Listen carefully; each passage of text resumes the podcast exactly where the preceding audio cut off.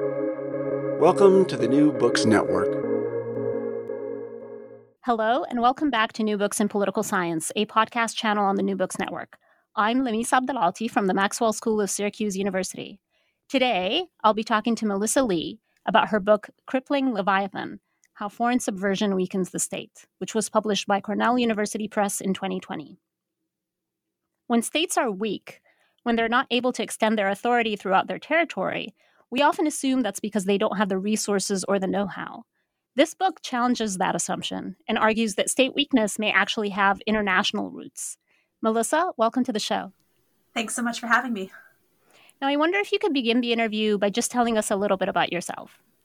So, I'm a scholar of state building and state development. I'm really interested in what makes a state a state. Why are some countries more state like, right? Why do they control territory?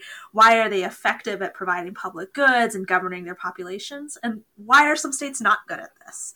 And so all of my work examines this question from both an international lens and contemporary politics, but also a comparative and historical lens, like trying to understand how today's strong states became strong states.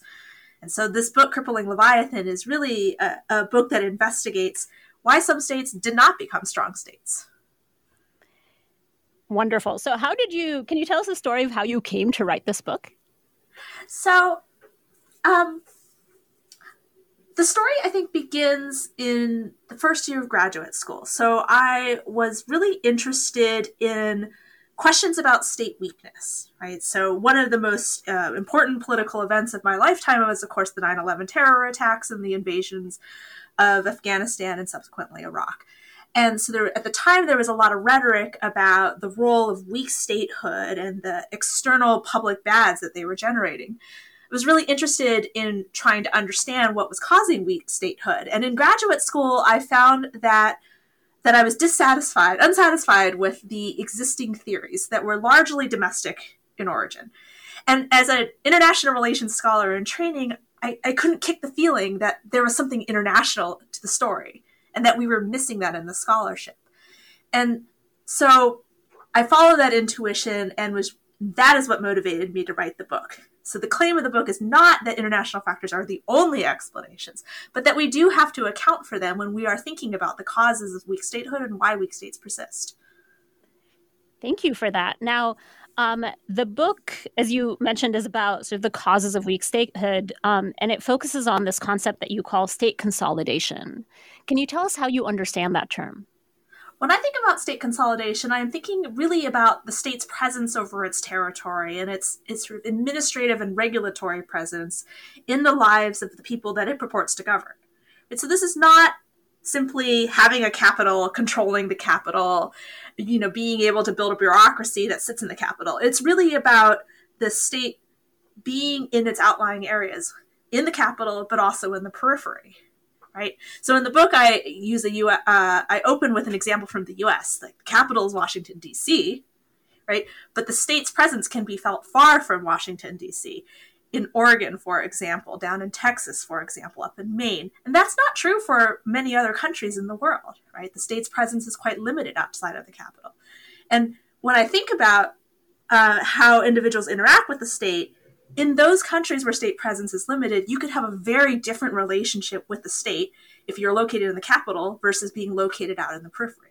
And to the in some extremes, you may have no relationship with the state. And that's what I'm thinking about state consolidation. A consolidated state is one where its presence is even throughout its territory. That's very helpful. Now, early on in the book, you introduce a really remarkable data set uh, that measures state authority. Can you tell us about that? So, this data set um, was developed to, uh, I, the data set was developed to overcome a measurement issue, right? So, now that I have this concept of the state's reach throughout its territory, how do we actually observe that? And ex- existing uh, data sets didn't quite capture the concept the way that I was thinking about it. Right? So existing data sets tended to privilege um, violence, for example. But in many countries that where the state's presence is limited or absent, we don't actually observe violence. So think about the country of Georgia and the Caucasus, for example. There are places where the state's authority is completely absent and the state is not actively contesting it. Because it's not actively contesting authority, we don't see violence right? And so I needed a way to capture um, the absence of state authority that didn't rely on observing violence. And so um, the solution to this was to draw on, on the influence of an author that I really like in political science, James Scott. James Scott has this idea that he calls legibility, which is this idea about the states having information about its population. We take for granted today that the state knows who we are, where we live, right? We carry driver's licenses, for example. Um, the state has social security information about us. But we, we take it for granted, but this is, again, not true in many parts of the world where the state's authority is absent. And so I really keyed on this idea with my co author, Nan Zhang, um, that having information is meaningful. It tells us something about the state's presence. And so this data set um, builds on this idea that if the state has accurate information, then it must be present in a regulatory sense, right, in an administrative sense. And so uh, you mentioned sort of your uh, being inspired by James Scott. Um, and as I understand it, to build this data set, you uh, rely on uh, census information. Is that right? Yes, the census is super cool for a variety of reasons. Right? It's it's kind of a basic administrative exercise. It's been done since biblical times and even before that, right? In ancient Rome and in ancient China. It's a very basic exercise where the state tries to count its people and also figure out very um, rudimentary facts about the people, right? How old they are, where they live, for example. Um, historically, the census was carried out for reasons of taxation and conscription if you want to tax people, you need to know where they live. If you want to conscript them for military service, you need to know how many uh, military aged men there are. Um, one of the cool things about the census is that uh, most modern censuses collect information about the ages of their population. And age accuracy is actually quite intimately related to the state's authority. And so you might think, well, why is this? Like, what does knowing your age have to do with anything? And it turns out that knowing your age in precise quantitative terms, right? So whether or not I am 33 or 37 or 41, um, reflects the state's attempt to order society and to govern society on the basis of precise quantitative age right? So again, let's go back to the example of a driver's license. To be eligible for a driver's license in many US states, you have to be at least age 16 or age 17.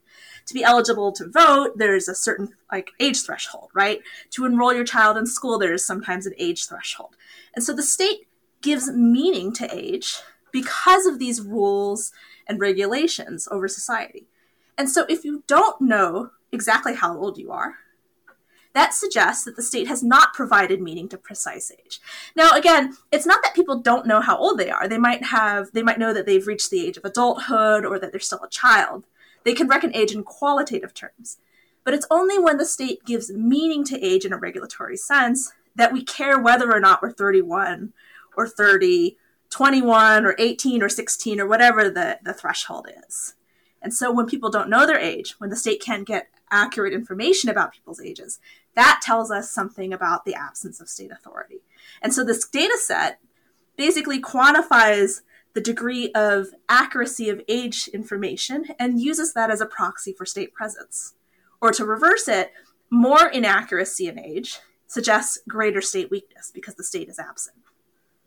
That's really fascinating. Um, and I think, if I understand correctly, as you're describing the chapter, usually the distribution of ages tends to be smooth. And when we see sort of clustering around uh, numbers that end in zero or five, that's because people are sort of guesstimating their ages, right? And that helps you um, be able to sort of uh, indicate whether or not the state is accurately gathering age information in that area. That- that's correct, right? So people don't guess randomly when they're when they don't have age information. They tend to focus on focal numbers, right? So 40, 35, 50 and so on. Those focal numbers can differ across cultures, but the cool de- the demographic technique that um, is used to quantify age inaccuracy is actually agnostic about the focal numbers. And it's it's a measure that is actually reported in some censuses. So demographers themselves developed this measure, and so um, being aware of the accuracy issues with respect to age data, some census reports will actually include this measure. In, in my case, I actually had to build all the data, collect it all, and calculate it myself. Just but being able to do this at being able to do this at the subnational level gives me a sense of the state's physical presence or regulatory presence across its territory. Right. And so you wind up with this subnational data set and also global data set, right? And so you're able to, uh, you know, get a sense of state authority to at, again, the sub state level and across countries. Now, based on this data set, um, you provide us some description of uh, what you call ungoverned ungoverned spaces around the world. Um, mm-hmm. So, what can you tell us about the prevalence of these ungoverned spaces? Well, first, I would say that, um, as I note in the book, ungoverned spaces are, is a bit of a misnomer, right? So the word comes out of the policy community, especially in security and intelligence studies, um, reflecting, I think, the sense at the time of the 9 11 attacks that there are places where the state doesn't govern. Right? But these areas are not technically ungoverned, they're not zones of chaos. They're simply governed by entities that are not the sovereign state. And so when I say ungoverned in the book, I am referring to these types of places where the central state, the sovereign state, does not actually govern that territory. And while we can think of many well known examples, so for example, parts of Afghanistan under the Taliban, you know, these places where, where Al Qaeda had taken up um, refuge, while those places are sort of well known to Americans, they're not actually that uncommon in the international space, right? So there are many examples of places where the state's authority is incomplete, contested, or absent, all of which I sort of subsume under this category of ungoverned space. These spaces exist in uh, countries that we otherwise think of as, as um, developed or developing, right? So they exist in India and in Pakistan.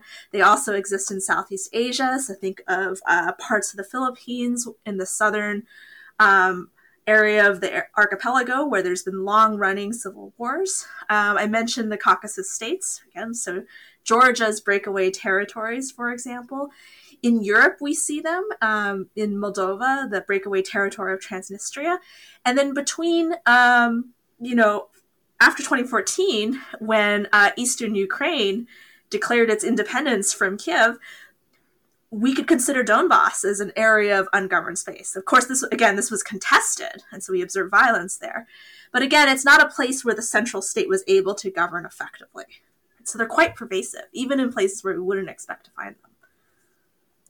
One of the things you also use this data set to demonstrate is um, you look at sort of what the quality of life is like in these spaces um, and the fact that it's it's quite consequential right for people to be living uh, in these quote unquote ungoverned spaces right? Um, now i want to get to the core theoretical argument of the book. You argue that if we want to understand state weakness we should be paying attention to foreign subversion. Now, what do you mean when you talk about foreign subversion so I define foreign subversion as the external empowerment of non-state actors. I call these non-state actors proxy groups.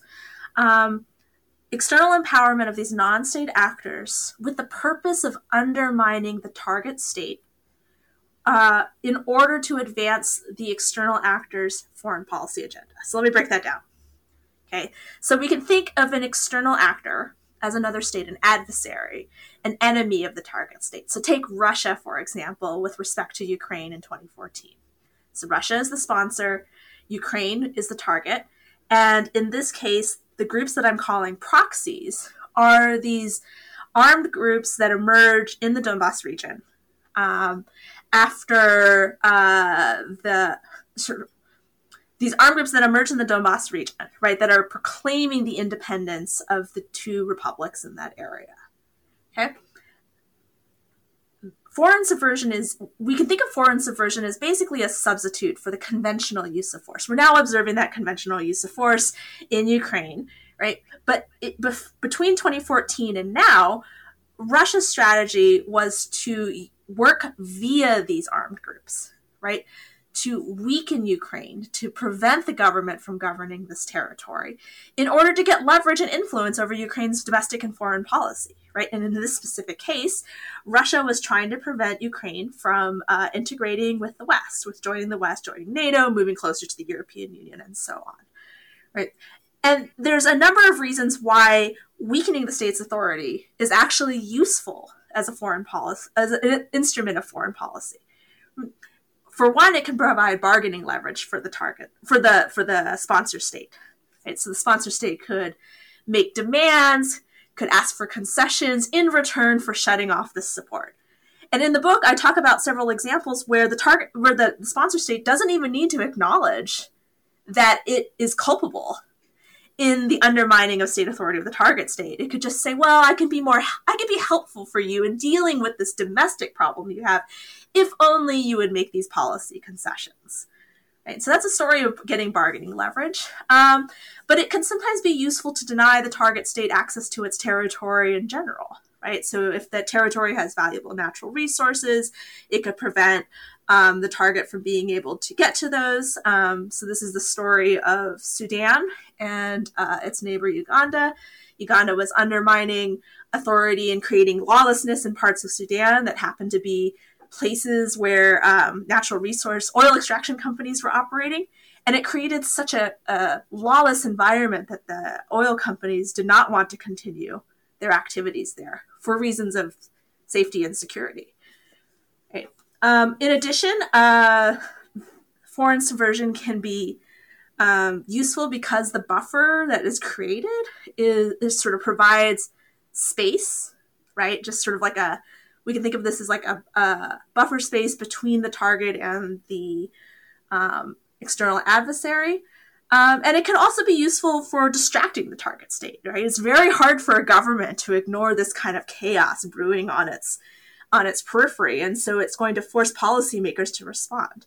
We know, of course, policymakers can do many things at once, but there is something about that is distracting that it forces the expenditure of resources and attention that would not have otherwise been spent. And so, one of the things that you go into in um, the theoretical discussion is you describe the sort of conditions under which subversion happens, right? You talk about means and motive. Can you tell us more about that? Right. So, I think of subversion as something that is uh, the state's deploy against their enemies, right? This is not something that the United States is going to use against Canada in one of our existing uh, territorial disputes. We do have some unresolved territorial disputes, but we generally consider Canada to be a friendly state, right? We have good relations, and so we're not going to resort to like looking for ways to uh, prevent Canada from governing its territory as to, to get resolution on these like island disputes that we have. Rather, um, there has to be some kind of uh, deep and very salient policy dispute, or incompatibility, as I call it, between the sponsor state and the target state, right? So we do have these territorial disputes against Canada, but like nobody really cares about them. You know, they affect some, they affect fishing and fishermen um, in the immediate area, but this is not like an existential threat for the United States. Same for Canada.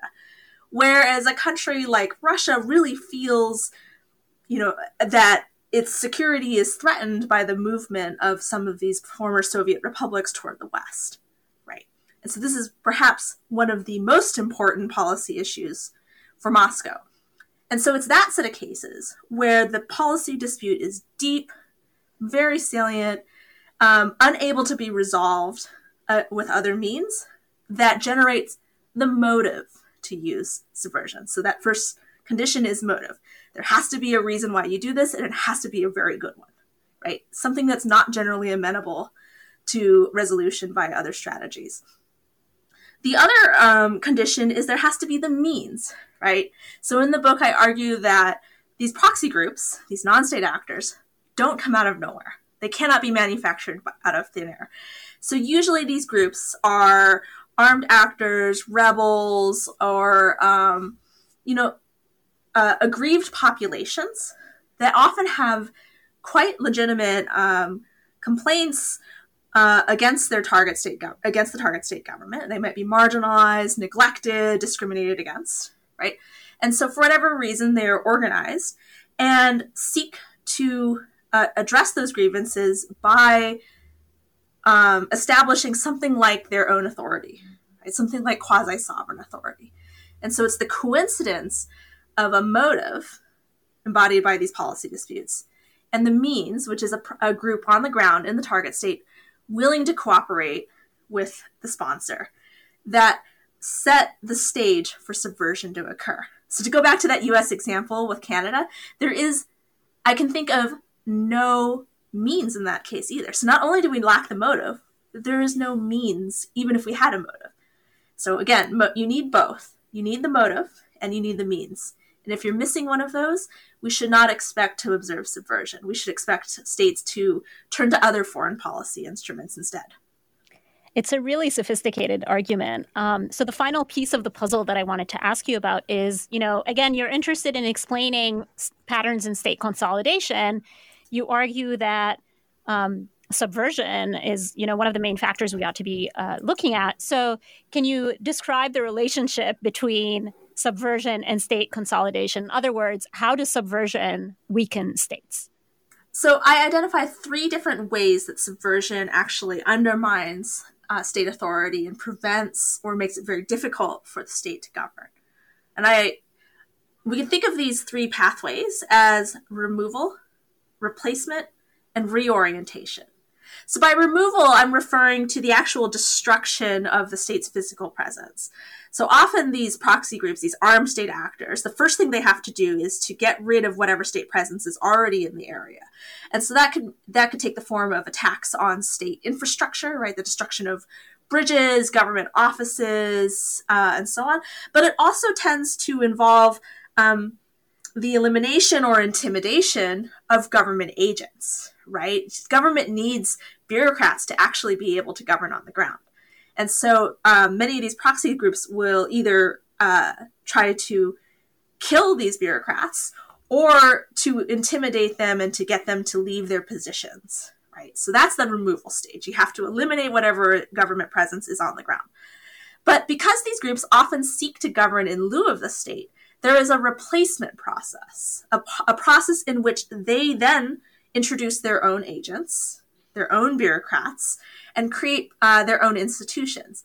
So sometimes these institutions are parallel institutions. So in the book, I talk about the Kurdish example in which uh, the the uh, the PKK, which was a Kurdish terrorist group that was seeking to govern southeast Tur- Turkey in lieu of the state, set up institutions that operated basically at nighttime or whenever the government was not around. Right. So if the, if the government was trying to tax, then the um, PKK's own institutions would mirror that and also engage in taxation.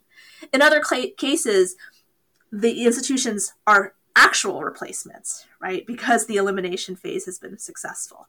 And so these are alternate forms of courts, for example, alternate taxation authorities, usually also, also a standing up of an alternate military, right? So that's the replacement stage.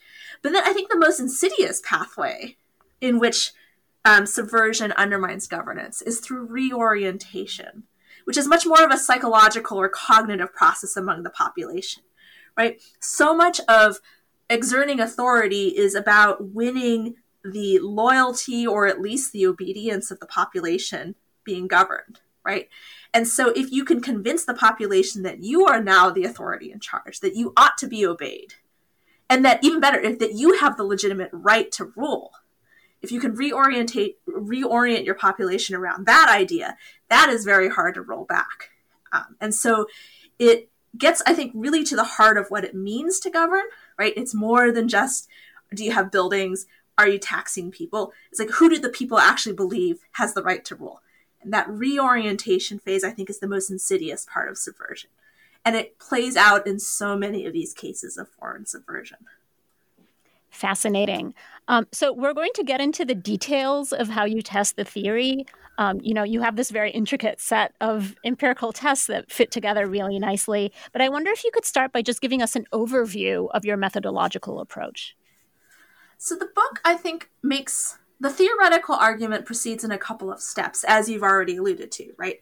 So there's this idea that the main claim of the book is that subversion weakens the state. Right? So we observe a subversion, then we should observe um, state weakness. And then, as you mentioned, there are these two conditions under which subversion is likely to happen, which is the coincidence of means and motive. So we can think about those two steps um, as distinct analytical pieces of the argument that are then subjected to uh, uh, to testing, right? So the book takes each step um, in turn. The there is a statistical analysis which observes the first the set of conditions, means and motive, and the outcome of state weakness. And the reason I have to do this, right, the reason I'm not observing this middle step of foreign subversion, despite the centrality of foreign subversion to the argument itself, is because in a um, large statistical context, one that spans multiple decades, as it does in the book, 1960 to about 2010, um, for a large number of countries, it's actually hard to see subversion in that cases, right? One of the, the features of subversion is that it's hard to observe, right? Because it's operating through these proxy groups, and often the external state has an incentive to deny its culpability, right? So because it's hard to observe subversion in a large um, cross-national context, I look for evidence or I look for the, the presence of those two conditions, motive and means. And I can show that where those two conditions hold are also the places within states that are more likely to be weak, right? Where state absence is limited or, or where the state is, is limited, actually. But of course, because I've, I, in that first step, I don't observe foreign subversion, the next set of tests in the book have to link foreign subversion both to means and motive as an outcome, and then to state weakness, right, as a predictor of state weakness. So after the large N section, which is the quantitative test, I then um, zoom in to what I call a medium N analysis, right, a smaller set of countries, where I can show that when we have the coincidence of motive and means, then we see the state, the external state deploying subversion. In the book, I zoom into the context of the post Soviet space. And one of the nice things about this, this part of the world is that it allows me to hold several factors constant, right? So, as I mentioned before, um, one of the, perhaps the most important uh, foreign policy issue for um, Russia after the fall of the Soviet Union is the foreign policy orientation of the other post Soviet republics. Are they going to be more pro Western or are they going to be more pro Russia? Right. And this is really the defining axis of relations um, between these countries after that sort of initial chaotic moment of the collapse of the Soviet Union. Right. And that ability to hold that constant is not something I can do in a much larger context where I'm looking across a vast number of continents over a 50 year span of time. So I like that. The other thing that's really neat about this post Soviet context is that it also lets me get some leverage on um, this idea of means, right? Because all of these post Soviet states had to decide the set of policies about who could be a member of the state. Right? These are titular republics during the Soviet Union, which means that, say, um, the Republic of Kazakhstan, for example, or like Kazakhstan is a place for the Kazakh people, right? But Kazakhstan is not only populated by the Kazakh people. There are Russian ethnic Russians there, uh, members of other ethnic groups. So many of these states had to decide a set of policies about citizenship and about the rights uh, of individuals and who would get citizenship. Right?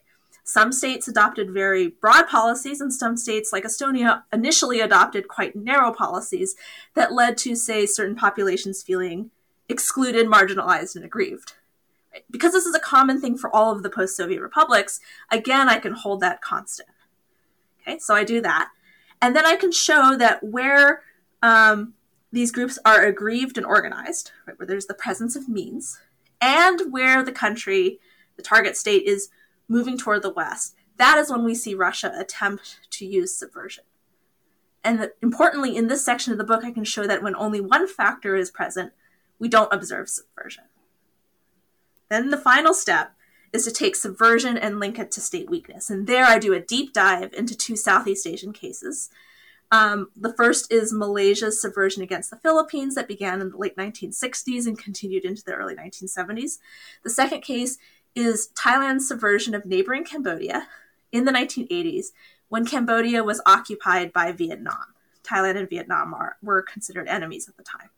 And so I can actually use um, the I, by taking a deep dive into these cases, I can show the degradation of state authority as a result of subversion In the, the Philippines case, I can show how life changed as a result of uh, Malaysian subversion, right? Tracing the arming and support of um, militant groups in the southern Philippines and the results of that on governance in the southern Philippines.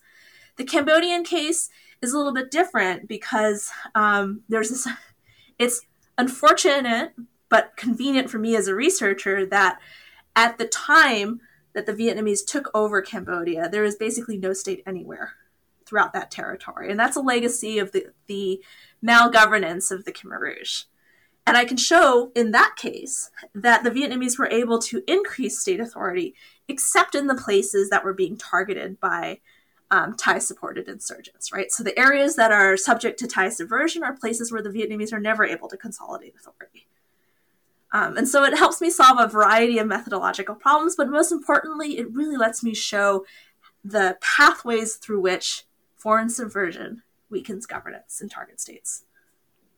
And it's a very um, compelling and elegant uh, design, you know, and I want to sort of assure listeners that if also reading through the book, you know, even the parts of the book that you would expect to be jargony, like the description of the data set early on, um, are so are so beautifully written. It was really quite a, pleasure to read through them.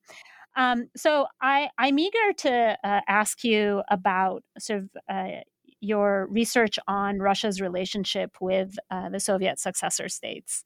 Um, now, obviously, this is not something that you look at uh, in the book because the book was published in 2020, but we're recording this episode one month after Russia's invasion of Ukraine.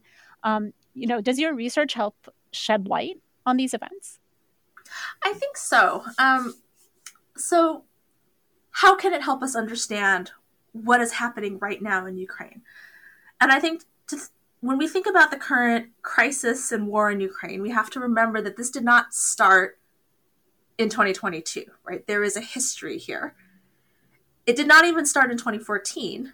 It actually goes back, I think, to the mid 2000s when Russia is really grappling with the reality of um, the Baltic states joining NATO in 2004, right? And this is a shock to Moscow because the Baltic states used to be in the Soviet sphere.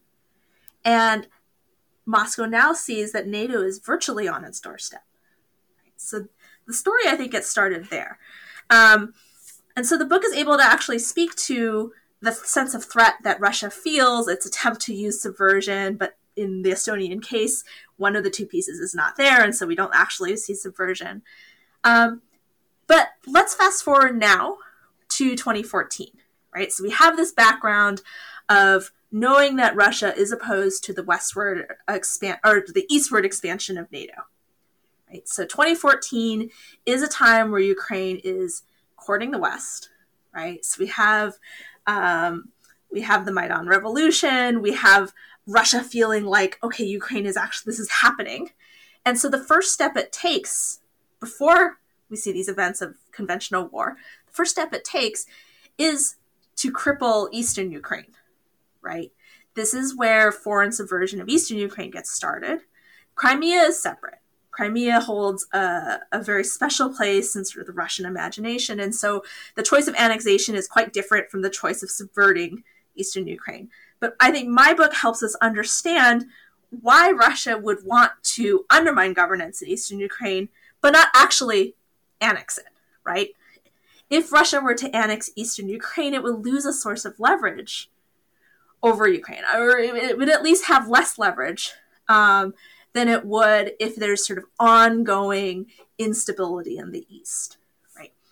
And so it would I think the way to interpret that the events of 2014 in the East is that by making Ukraine unstable in the East, it becomes unattractive as a partner for the West. So it becomes an extremely unlikely candidate for NATO membership because no NATO state wants to admit a member into the alliance that cannot even control its own territory. And so for a while, we have this sort of ongoing relatively low level conflict in the East. And it turns out it doesn't work in the sense that it does not stop Ukraine um, from courting the West. It does not put an end to the ambition of joining NATO. If anything, it actually kind of backfires. It sort of shows um, people that without the protection of NATO, you may be vulnerable to these kind of activities. And so, you know, let's fast forward again to 2022. Again, Ukraine is reaching out to the West. It's now been shown that this like low level of uh, fomenting instability via subversion has not worked to stop that, and so um, Putin has to escalate, right? And so it es- so Putin escalates by massing troops and then eventually invading, and in this case, the existence of this breakaway area provides a convenient I think, excuse or uh, rationale to justify some of Putin's actions. He has given many, many justifications for or explanations for why they have been invaded Ukraine. But one of them was to prevent genocide against the ethnic Russians living in this area. Completely false, right? But he, by by being able to say that like we recognize these areas as independent states, they are under attack from Ukraine, we are coming in on their behalf it allows Putin to to co-opt some of the ideas and norms around proper interstate behavior. We saw this before in 2008 in Russia as well, where Russia claimed to be intervening on behalf of um, an aggrieved population, hijacking the norms of sort of uh, ethnic self determination, national self determination. And so I think to the extent that it sets the stage for the Russian invasion, I think, you know, my book can help us understand why. Um, the why there was this sort of multi-step process. But i think to go beyond that to understand you know the end game here my book cannot comment on that. Thank you. That is that that's very helpful i think um, especially for listeners who might be listening uh, to this as you know as they're trying to process um, the events in ukraine um, so i want to step back and think about the historical cases uh, that you look at in the book um, so, as you mentioned, you look at uh, two sort of pairs of states, right? You look at Malaysia's role in undermining state authority in the southern Philippines, um, and then you look at uh, Thailand's uh, subversion against Cambodia when it was under Vietnamese occupation. Um, so maybe let's start with the Malaysia Philippines uh, pair, right? Uh, what is going on in that case? So that's a complicated story that um, dates back to, I think, the formation of Malaysia as a state. So Malaysia was a federation that was comprised of um, different entities, which originally, I think, included Singapore, uh, but also included a piece of territory that the Philippines had um, claimed sovereignty over, right? And this territory um, used to be a sultanate that was associated with the Philippine archipelago. And so at the time that Malaysia is formed, right, it's formed out of pieces of, of the British Empire. And that piece of territory that the Philippines once claimed sovereignty over goes to be part of Malaysia. And so there's already sort of bad blood between these two countries because the Philippines is like, hey, that's ours. And the Malaysians are like, no, it's not. Um, so there's there's a bit of that, and the Philippines does not back off from pressing these claims, right? they don't want to relinquish their claim to this territory. Um, in fact, at, at, one point, it's actually built into the constitution that there's this claim to this territory. And Malaysia keeps trying to get them to back off and like recognize their authority over this. And um, part when, when all of this fails, right, and when Malaysia finds that it is unable to get the Philippines to back off, um, it turns to the strategy of foreign subversion. And so here I think of this case as basically illustrating both bargaining leverage and the idea of tie down, right? This distraction element. That is, if the Philippines is busy dealing with instability in its own territory, it's not going to have the time and diplomatic energy to pursue the territorial claim against Malaysia. And so, um, Malaysia basically takes ex- advantage of a set of aggrieved groups in the Muslim part of the Philippines in the south. Right, these groups have a long history of marginalization and resistance from the rest of the Philippines, which tends to be uh, ethnic, which is ethnically different and also Catholic.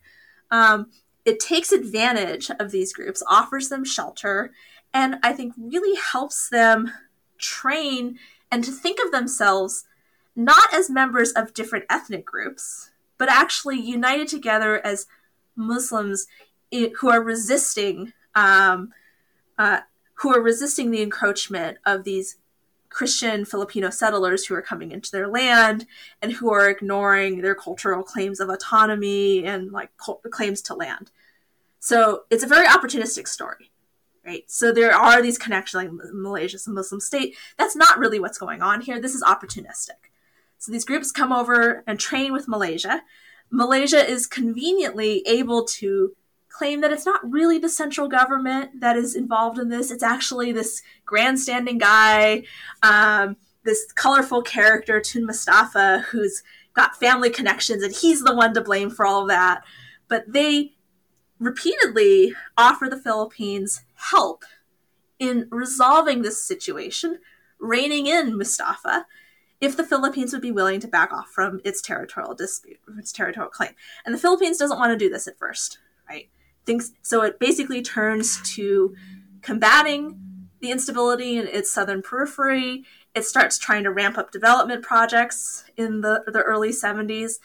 And it finds that it has a really hard time, right? Because it's not doing this in a vacuum, it's doing it in the face of armed resistance. Right? And eventually, the Philippines actually capitulates. So they don't formally back off from the territorial dispute, but they agree to put it on the back burner. And I think it's telling that Malaysia itself starts to back off from active support. Unfortunately, one of for the Philippines, one of the features of foreign subversion is that it's even though the sponsor state can turn off its support, the proxies don't go away, right? And other states ended up stepping in to provide ongoing support. And what we have seen is a multi-decade civil war in the southern part of the Philippines, even though Malaysia itself is no longer involved, and in fact would prefer that there was no longer this instability, right? Um, it's fascinating. And, you know, I wish we had the time to also uh, talk in detail about the, the other case that you uh, examine uh, closely, Thailand's uh, subversion of Cambodia. Um, but let's kind of zoom out, right? And looking at the book as a whole, um, what would you say are the policy implications for those who are concerned about these ungoverned spaces? So I think the first one is to think of the problem of ungoverned space as a deeply political problem, right? It's the very beginning of our conversation. You said this, you summarized um, some of the claims that I make, which is that we cannot understand state weakness as simply the product of a lack of resources or simply the product of domestic politics, right? If it was a lack of resources, right, that it's simply too expensive for states to govern all of their territories, then a very easy solution is actually to provide those resources, right? Whether via military assistance or economic assistance. This is more of a tech, like, in that sense, that would be a technical problem. Rather, my book suggests that ungoverned space is deeply political in origin. That it, it's political in the sense that it arises from grievances between a population or the armed groups, the proxies, and the host state government, but also grievances and disputes between the external sponsor state and the target state, right? And so throwing money at it is not going to solve the problem. That to solve the problem, you actually have to work toward resolving those deep political issues. That's hard, right? I think the other way, uh, the other policy implication that emerges from this project is that we can't just think of um, ungoverned space as domestic in origin, right? That we actually have to pay attention to the surrounding international environment. Now, Pakistan and Afghanistan are a very good case of this, right? It's not just that Afghanistan was a poor country, that its government was corrupt, that it was unable to actually protect or provide for the population. It's that the neighboring state had grievances against Kabul. This neighboring state was Pakistan, which was very concerned about um, being encircled by unfriendly states. And traditionally, um, Afghanistan had claims to Pakistan's territory and had also, at various points in history, been um, somewhat aligned with India, which is the nightmare scenario for Pakistan. Um, to ignore the role of Pakistan, to ignore how it sheltered the Afghan tal- uh, Taliban, and how it fomented and sort of provided the safe havens for um, these groups, To ignore that would be to miss a big part of the explanation for the enduring weakness of Afghanistan. Again, it's not the only reason, right? But I think this is a very clear case where if you don't deal with the international element of state weakness, it's going to be very hard to strengthen the state. And so my book, I think, really urges policymakers to attend to the international elements. And it certainly makes a very compelling case that that's exactly what they ought to do. Um, now, obviously, we've only really skimmed the surface of what's in the book, but is there anything we haven't spoken about that you think is important for listeners to know? So, there's an additional policy implication that I think is relevant for listeners.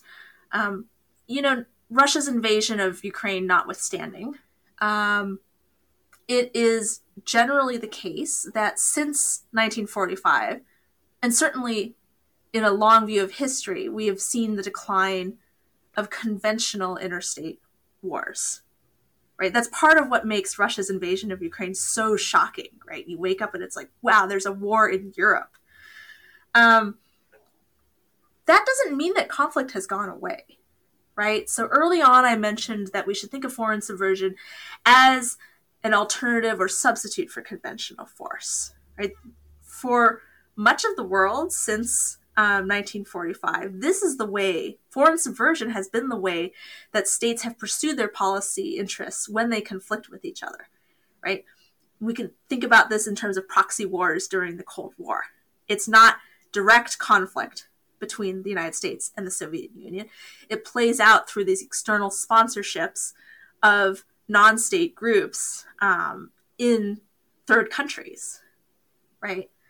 And again, we it's not just a post Cold War sto- it's, it's not just a Cold War story either, as the cases in the book and as recent events show us. And so I think that we should not make the mistake. It's weird to talk about this in the context of an ongoing interstate war in Europe. But we, you know, given the context in which this book was originally published, it was important to stress that conflict and violence have not gone away. Despite, you know, the arguments advanced by public intellectuals who've argued for the better angels of our nature, right? Uh, conflict still exists. And if we don't pay attention to the alternative forms it takes, we will miss a large part of the violence and instability that happens in the world. Now, again, Russia is currently reminding us that conventional war has not gone away either. And I think that the, the broad takeaway is basically that conventional war and these hybrid or unconventional conflicts that play out via foreign subversion can exist together. And we need to be attuned to all the different ways in which states are going to pursue their interests when they're conflictual. I'm really glad you added that. Thank you. Um, so, Melissa, we've taken up a lot of your time. So, just uh, one final question. Um, you know, this book is done, right? Uh, what are you working on now? So now I'm I'm in the early stages of a project on the failures of international state building, right? So this is a the first book was a story about why or how external actors could undermine the states. But external involvement in other countries' domestic affairs is not the only type of, uh, does not only involve undermining them. As we know from the past 20 years, there has been a significant amount of effort and resources uh, spent on trying to strengthen states. And as the fall of Kabul in August of 2021 reminds us, it is extremely hard to build and strengthen states. Right, the track record of international state building has not been um, has not been good. And so the second project that I want to work on is to think about the domestic politics of international state building failures.